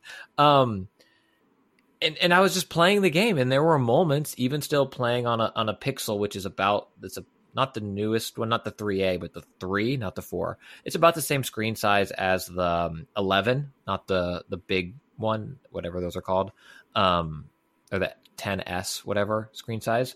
And there were moments even there playing on that phone that i fell into the game. Like i was just playing gears the way you know i, I kind of forgot the setup and the, the the futuristic version of this game that i'm playing. And i was just sitting there playing the game. There were other moments where i was trying to you know send my little robot off to do something and i was squinting and leaning close to see where i could get the x prompt to come up to to activate something to do something or like pulling up the hud or something like that was a little problematic like it wasn't the best way to play gears 5 i wouldn't recommend this how you this is how people should play the game It was the best way to play it while you're at work Yeah. and not uh, I mean, in front of your a, Xbox. a, and a very exciting way to play it that I think speaks to the future of kind of this interconnected cloud computing version of a game. I should say um, I have very very fast uh, Wi-Fi at uh, my office, and so I you know there was no stuttering or problems there.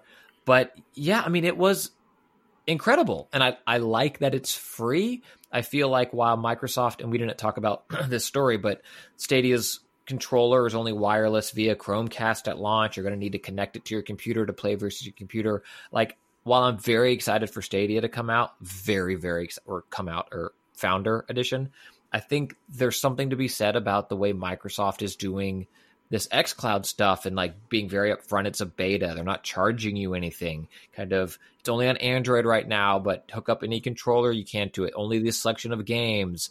And I think they're kind of proving out this concept in a way to get things, I'm speculating here, really on board for um, the next gen Xbox. And, and it's very exciting. I, I really enjoyed playing Gears, which is a game I enjoy, and I think that says a lot about the service that I was very much enjoying it playing it on a phone um, away from my console. It's incredible. Future, baby, the future. Yeah. Yeah, I- I'm I'm really looking forward to that. I'm so glad you like you say uh, you could actually get into the game and not really be like distracted by anything around you. I think that's so cool, and I really you know what you're saying. I think Microsoft is doing so much better job than just not keeping a low profile, but not yelling everything out Right. so they can pull it back later, like Google is doing at the moment, right? So, wow, that sounds really nice. Yeah. Uh, the other two will be quicker. Um, Mortal Kombat 11. I've been playing as a Terminator. I, I have the expensive edition of Mortal Kombat, so I have uh, all of those characters. I think he animates really well. It. I feel like the Terminator. I, I think I said this when Ninja Turtles came to Injustice. I get very greedy, and I wish that these DLC characters all had stories, like you know, story modes behind them, because I think the flavor they Hmm. add to the game is so cool. I want more of it. And then selfishly, the reason I went to play Terminator is because in a blink and you miss it cameo in the second fatality, you'll see my name show up, which is, you know, it's so fun. I love these games, and that's uh, Yeah, both of our names are in there. Well, ish. My name's a little strange, but for good reason. it yeah, Uh, it's a real treat. It's a real treat, and I, I I really like the character. I think he's fun in game, um, and he's like slow, powerful. Um, and then, I, and then Fortnite, Fortnite got me. I went back for chapter two. I uh, updated it. I played it on Switch, and the new map. Um, this is not going to be the podcast where we break down the nuances of Fortnite chapter two, but I liked the boat. Um, I liked the water mechanics. I like being able to swim. The new map felt exciting, but yet still familiar in ways. And the thing that I think I noticed right off the bat is the way they're easing people back in, it feels like with bots. And while I subconsciously knew that there had to be bots in my match, I won't lie and say that it didn't feel good to do really well the first three games I played. Like, that's going back to our conversation about AI and data of like, I- yeah, yeah. I wanted to keep playing in a way that Let the Wookiee win. Yes, yes. And I wanted to keep playing in a way that I hadn't in a long time because I wouldn't do well, you know? And so it was that right amount of like, oh, this, hey, hey, I'm, I'm doing all right. And it's bringing a single player experience of like gaming of like, you're the superhero Yeah. to these, these multiplayer games. And I, I'm curious to see how that progresses because I think that is the biggest thing to solve for these online games is matchmaking or making it rewarding across skill bands. And so far for me, I found Fortnite Chapter Two um, rewarding. While you're in the bots, it's all good. It's the best. I'm dominating. All right. Um, that's what we've been playing. Uh, I've been playing things that I'm not allowed to talk about, so I'm going to use my time here to talk what a about what a listener has been playing. Uh, if you want to send in a review or a mini discussion about a game that you have been playing, please send it to dlcfeedback at gmail.com. Sometimes we don't get to all of the games. There are gems that we haven't played or things that maybe we did play that you have a different take on. We'd love to hear it. You can send that to dlcfeedback at gmail.com. This one comes From Jeff Cannata, who just disregarded NDAs and said, "My thoughts on He the said- He's following." been playing a game called game." Seth Dranding. Uh, uh, this comes from Tyson Laundry. Tyson says, Hi, guys. Loved the episode with Victor Lucas. Uh, I've been out of gaming for several years after my cat used my old PS3 as a makeshift litter box. Oh, no. Oh, Uh, was fortunate to pick up a PS4 Pro last Christmas, and I've been making up for lost time like crazy and started listening to DLC as my guide to what's new and happening in the gaming world. Hearing Victor Lucas was extra special as he was my guide to gaming back in the day.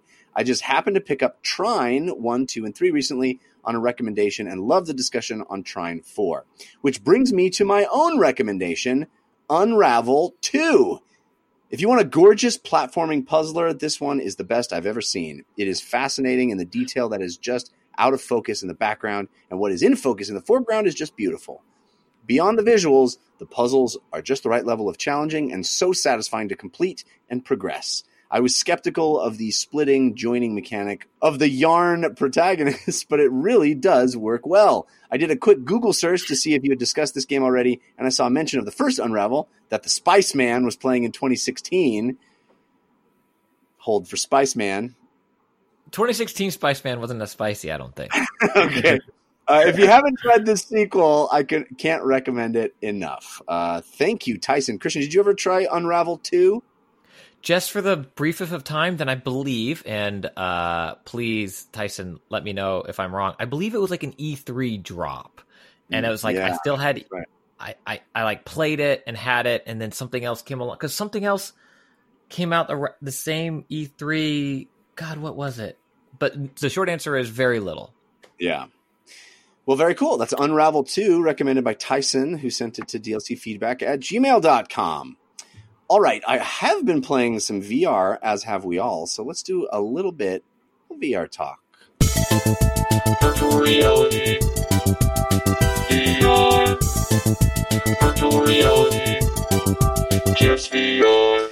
All right, uh, we've been playing some of those games in the headsets. My eyes are back to being able to be in a headset again, so I'm very happy about that. Woo! Both of them. What the you had like the small thing on the one eye, right? Is that totally gone now?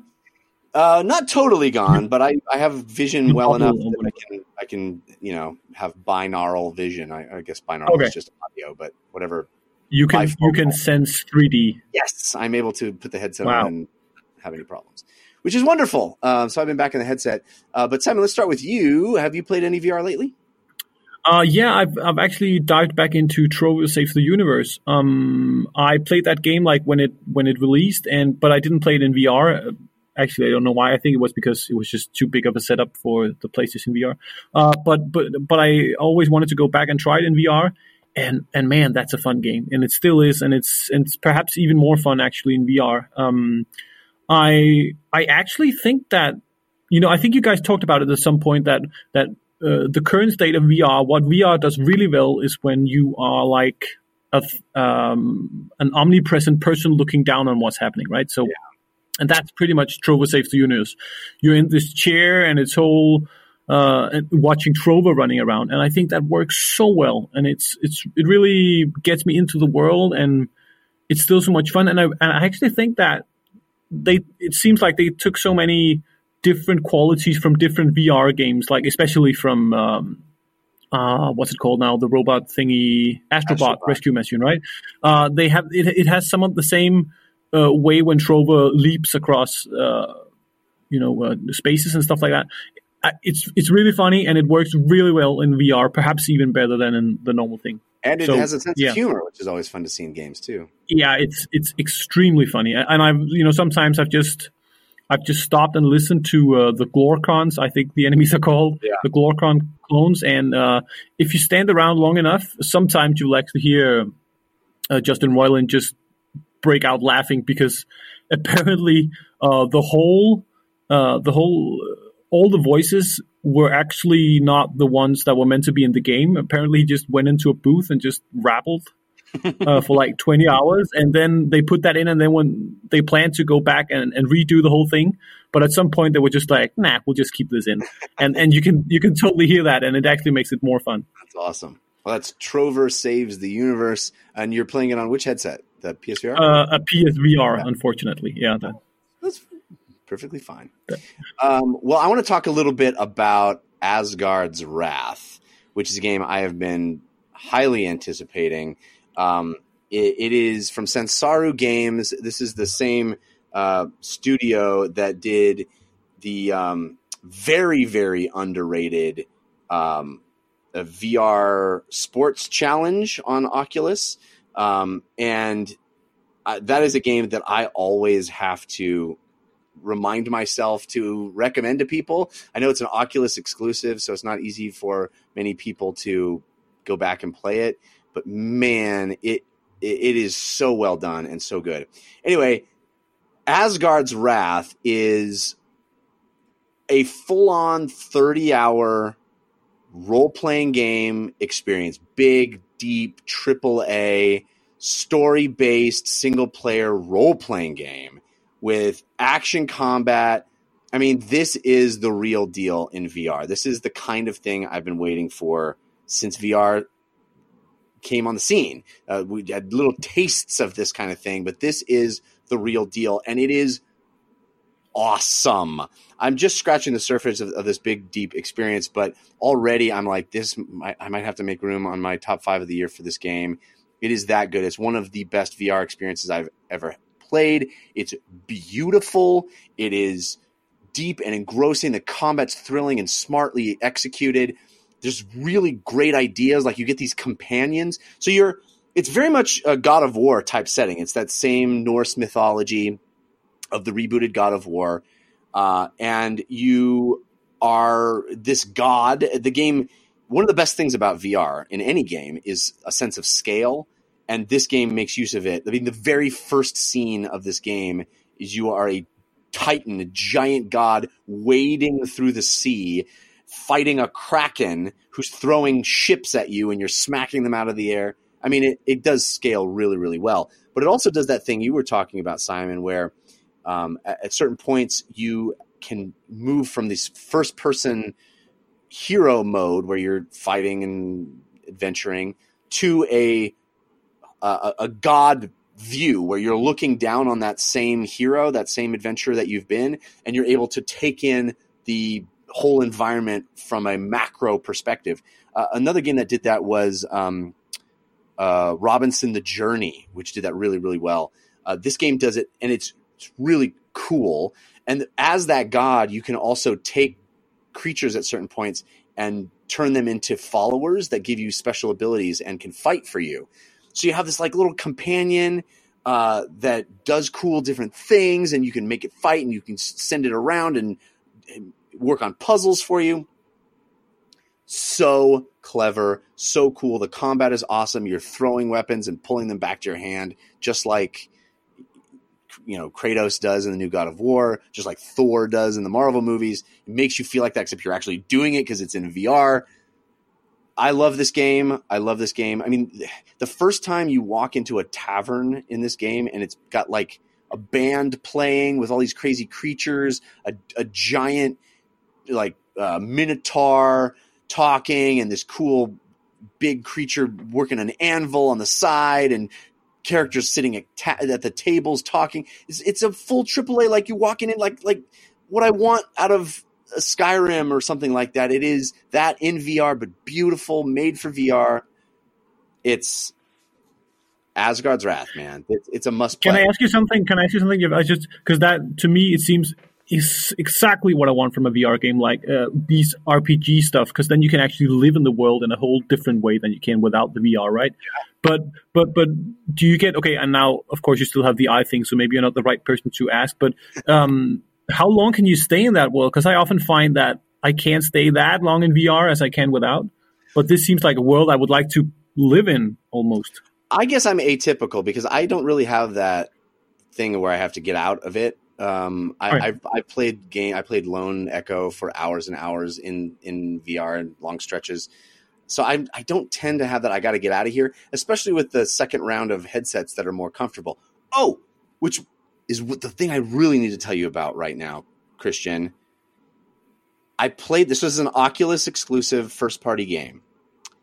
I loaded up my Rift, my first gen Rift, played this game for a little while in my Rift, and then I was like, man, wouldn't it be great if I could play this on my cool new, you know, Va- Valve, uh, what's it called?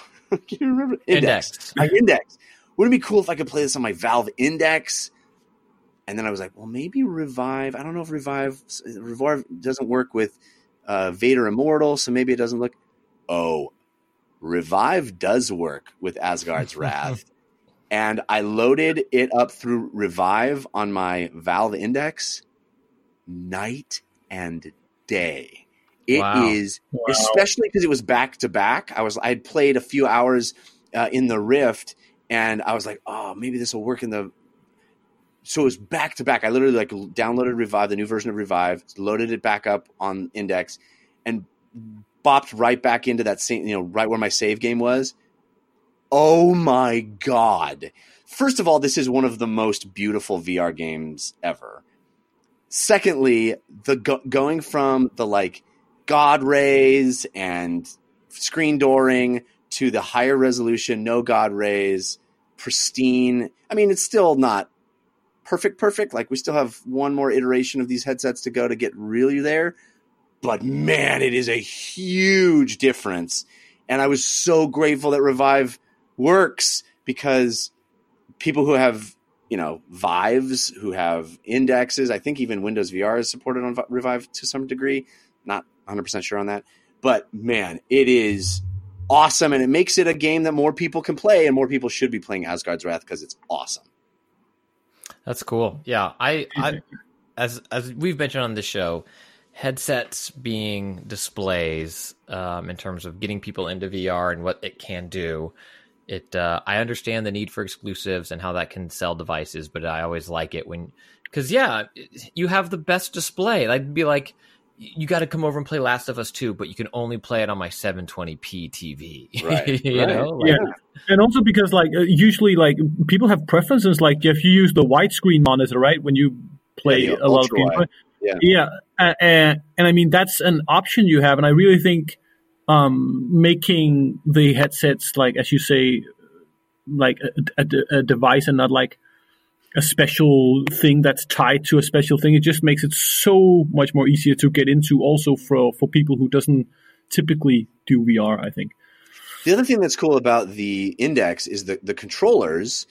Uh, you know, I've mentioned before they have that that grip uh, that sort of senses your Oh, yeah. grip on on the handles, and it's not a button for the grip; it's actually just like squeezing your hand. Really interesting implementation because Revive is basically mapping one to one the Oculus Touch controllers to the Revive controllers, which you can do with Revive much better than you can do with the actual just HTC Vive because those controllers are so weird and wonky. They don't actually have sticks and you can't push the sticks in. So it's not a perfect one to one from the Oculus Touch. Whereas Index is a one to one. But the cool thing is on Oculus Touch, you pull those uh, sort of your middle finger button as the grip. They call them the grip button, but you, you usually use it with your middle finger. Uh, but it is a full trigger there at your middle finger. And you use that a lot in Asgard's Wrath to hold your shield, hold your sword, pick up items, grab things, pull levers, all kinds of stuff. But because the index has that grip button or grip sensor, really, it's not a button at all, it's a sensor, and it has the the hand grip things that that hold the controllers on your hand. It was the first time since I've gotten Index that I found myself just relaxing my hands for most of the game and letting the the controller just hang there attached to me via those those grip pads and then when I actually wanted to pick something up, I literally just wrapped my fingers around the controller, not squeezing, just holding like you would touching something and in the game, I would grab the thing. I'd grab my sword, I'd grab my shield, I'd grab a lever, whatever it was. And then when I wanted to let go of it, I just opened my hand and the controller didn't fall off of it, but I wasn't actually holding anything. That's cool. Very cool. Very, Yeah, very cool. It was the first time that I went, oh, this is why they made it that way. This is why they did that. It's for this. Yeah, that's cool. Christian, how about you? What do you got going on in VR? So, uh, for uh, uh, friends, I think it's going to come out on YouTube, and I'll plug the link. They, they do like silly VR games oftentimes, where they'll be like they'll download and play and record people playing VR games that have no user reviews, um, just like diving into that wild west of, of VR games that are available. Um, what we ended up playing were like baby simulator games, and I played a game called Baby Hands that I think is on PSVR. Um, I played it via Steam. Um, less about the game and more about I. This is my first time using the wireless Vive. Mm, Coming from Oculus Quest, the that wireless untethered experience was less mind blowing in terms of like you know, I'm Pinocchio, no strings anymore. I'm a, I'm a boy. Um, but playing a because we dabbled around in some other stuff too. Uh, that high fidelity or higher fidelity experience wirelessly. This was with the Audio Pro strap or whatever the Vive calls it, and their wireless receiver. I was very impressed. It I, again, I think it is maybe harder to recommend now in with the state of VR and transitioning between generations or whatever this is going to be. And I noticed that HTC kind of hasn't made wireless standard in their pro headsets and, and stuff like that. But having never experienced it, I was very, very impressed with how well it worked, at least uh, in that setup. And then to the game a little bit, I, I was expecting it just to be a, a whatever horrible little thing.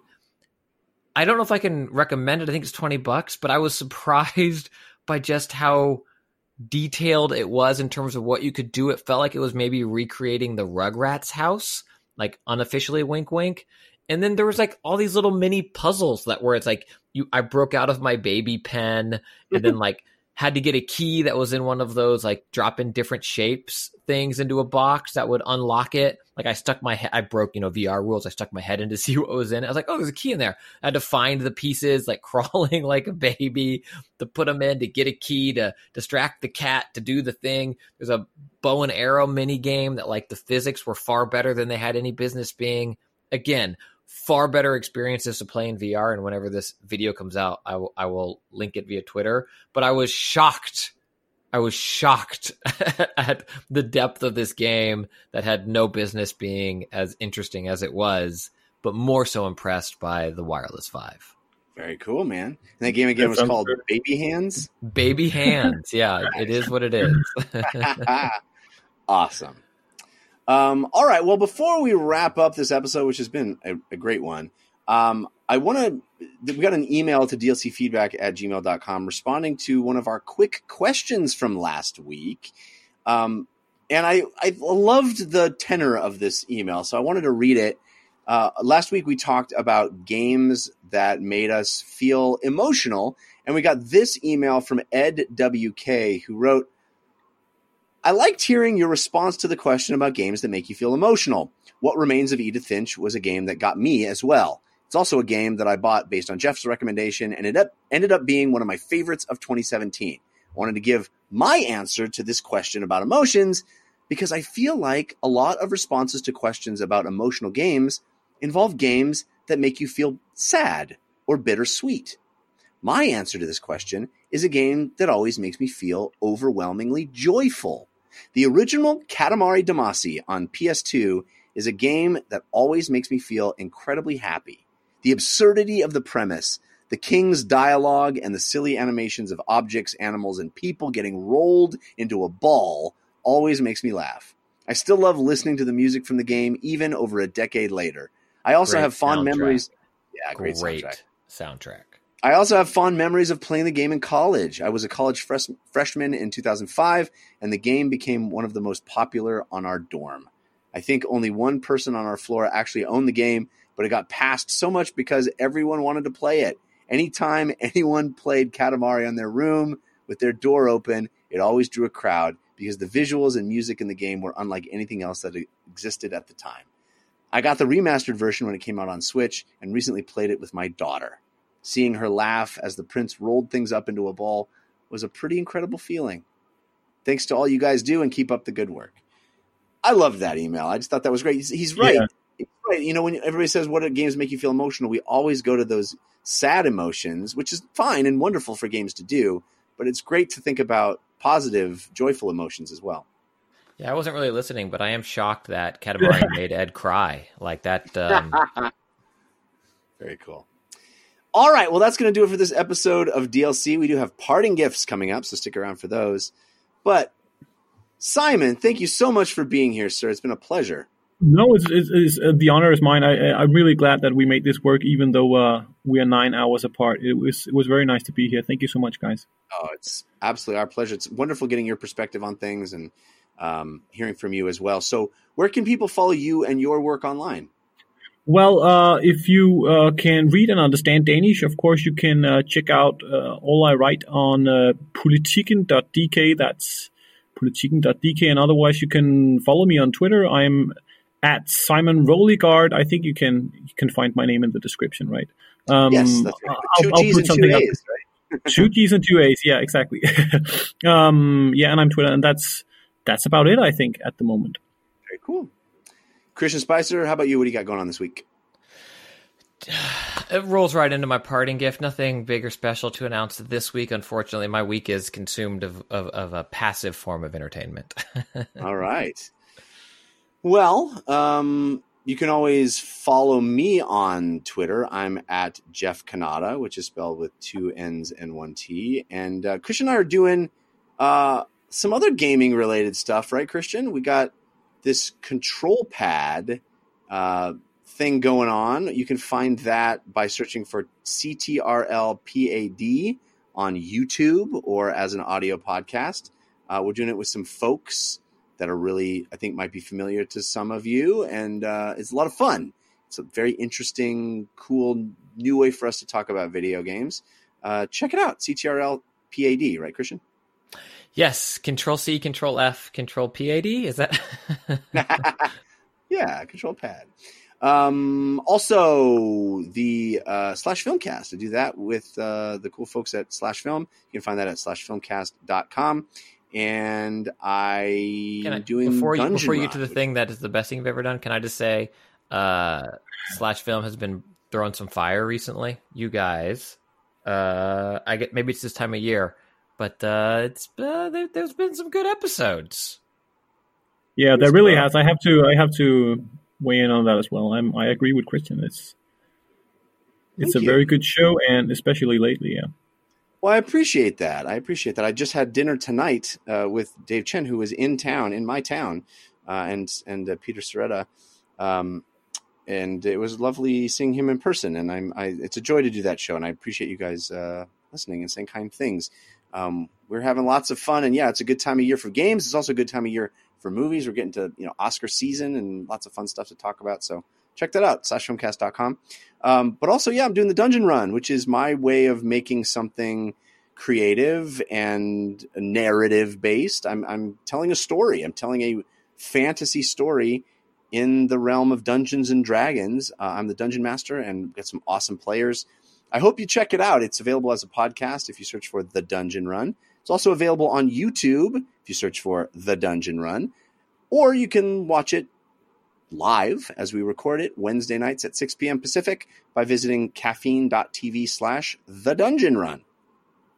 All right, guys, let's wrap the show up now with our parting gifts. Hey,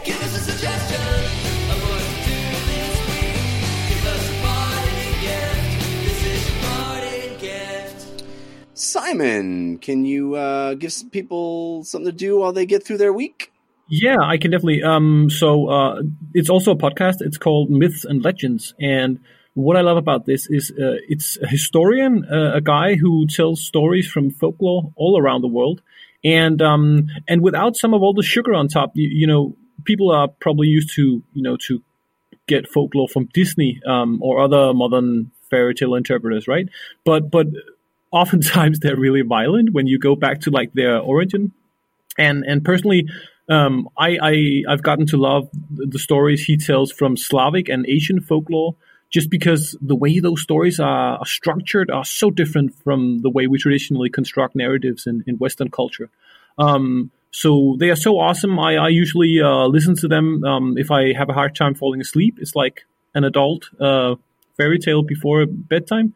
And um, there's a lot of episodes. If you don't know where to drop in, I will I'll recommend uh, episode five, where an evil Russian magician, uh, just much like Voldemort from Harry Potter, divides his soul so he can't be killed, and that was apparently um, uh, a big thing back in the day in, in Russia. It's, it's very fun, and he's very good at telling these uh, these stories. Again, that's called Myths and Legends, and it is a podcast. We get it, Simon. cool. Disney's The Little Mermaid isn't the real Danish version. Jeez. exactly, Christian. No, they made her live, and I'm so I'm I'm I'm mad about that. She should be killed. She should be. I think it's called. She's being uh, dust on the waves in the I end. still She think should about be that when I see sea foam. That that is how it really ends. Yeah. That. Uh, Yeah, thank you, Danish exactly. Yeah. Christian Spicer, what about you? Parting gift? It's the World Series. I, I talk baseball, uh, you know, throughout the year, kind of regularly. But this is another year where one of my beloved teams has made it back. I've been a spoiled boy. Where in 2017, both of my teams made it. 2018, my current host city team made it, and this year the Astros are back again. And I was thinking about, I think Jeff, maybe what you said off, maybe it was on the show or offline about how like you know baseball is a little too slow for you. And I I- understand that criticism. I think as I was watching the ALCS, part of what I love about baseball over something like football or basketball um, is I was trying to put it in a gaming perspective, and like baseball is maybe more PUBG, and basketball or something like that is a little more Fortnite, where there's something always going on. But baseball, there is tension in all of the moments in between because there is there is you know downtime where is the is the shift on? Where is this batter is the they're bringing in a lefty or the righty? Or can they get this person to do that? And like there are moments in between where of course if you are a fan of a team it makes it you know more stressful or emotional. But a friend that I didn't know watched or cared about sports texted me during game 6 of the ALCS just like rooting for the Astros with you and I was like stop it! You you don't watch sport. I'm too stressed out. I can't respond. And it's like those nothing was happening on screen. Like if you walked by it's just you know people standing literally people standing. And it was the most nerve-wracking thing for me uh you know in sports all year. And i'm so excited that the astros have made it back to the world series. It is game one on tuesday night and is going to be a battle of of aces here with incredible pitchers both on the nationals and on the astros and i i hope that it is an exciting season. So if you're waiting, you know, to check out some baseball, I hope it's a great uh, World Series for everybody. And go Astros! Very cool, man. I'm happy for you. Congrats on that. That's that's great. I I, I always try to. I like the World Series. I like playoff baseball ish when teams that I kind of care about are there. But I just am not a baseball guy. My beloved 49ers, however, are still undefeated, Yeah, and, and I'm happy about that six and zero. you're invited over, uh, Jeff, so- for any World Series game, or uh, maybe not. Oh. As when Amanda came in, my wife, when I was watching Game Six, she just looks at me and goes, and "This is when we were winning, like before they gave up the lead and had to get it back." She looks at me, and she goes, "Like, are you okay?" And I'm like. This is how I watch my team win. Leave me alone. Yeah, this, this is my joy. this is how I express it. Yeah. Uh, we have a listener suggested parting gift. This comes to us from Kurt Prenger. Prenger? Prenger? Uh, who Kurt says, uh, My parting gift is to take your kids to a pumpkin patch. It's a great way to spend some time outdoors, and it is typically free to visit. Many farms usually have other fun activities to enjoy along with the pumpkin picking. For example, the farm we took our kids to had a giant inflatable pumpkin bounce house and a free petting zoo. They had a blast. And for those without kids, go to a pumpkin patch anyway. Buy a pumpkin, carve it into a jack o' lantern, and participate in a traditional Halloween activity. You can roast the pumpkin seeds and enjoy a nutritious snack while you're at it. Love the show and keep up the great work. Thanks, Kurt. Uh, that's fun. Yeah, pumpkins. We're doing the pumpkin thing. We, we go to the patch. We have a favorite patch uh, around our place as well. You, you guys go to a specific place to do that? It's so funny. I, I just buy one and make it at home, but I think that I don't know. Is that a thing in, in the States that you go to a specific place where everyone goes? Yeah, the selection of the pumpkin is a big deal. Uh, Ah, that's so nice. patch, Walk around until one of the pumpkins speaks to you in a very powerful way, and then you look at how much it costs, and you go, "Nope, not that one. Something smaller." Yeah, we do both. We do the grocery store pumpkin, and then there's also a, a farm, air, you know, farm quote air quote Yeah. farm that does a big like fall fest thing that the kids love. That sounds Again, it- nice. it's wonderful. I love fall festivals. Uh, we don't have really have fall, but we have fall festivals, which is nice. Yeah. Um, again, if you want to have your parting gift on the show, send it to dlcfeedback at gmail.com. We appreciate that. The parting gift that I will bring up is um, one of the shows that I have enjoyed on Amazon Prime streaming is back with a third season. It's called Goliath, stars Billy Bob Thornton and a, a bunch of really wonderful character actors surrounding him. Uh, it's about a lawyer who takes down big, big like class action cases against Goliaths, these huge companies. And the third season is all about California water rights, which is a really interesting topic. It is bonkers, man. It's like drug trippy and weird and off the rails in kind of wonderful ways. Third season, I mean, the show is just, it just takes really wonderful risks and, and I, I dig it. So check it out. Uh, I think the first and second season are well worth your time if you haven't watched them. That's Goliath. It's on Amazon Prime streaming. All right. That is going to do it for this episode of DLC. Thanks again to Simon Roliggaard and Christian Spicer for hanging out with me. Thanks to all of the folks in our chat room for hanging out with us in real time. Thanks to our musical contributors, Patrick L., Sean Madigan, and Zero Star, for making those cool bumpers. Thank you to each and every one of you who hang out with us every week. Boy, we're grateful for that. Thank you, thank you, thank you. We will be back next week. Until then, think about what you put out into the world. Make it a better place.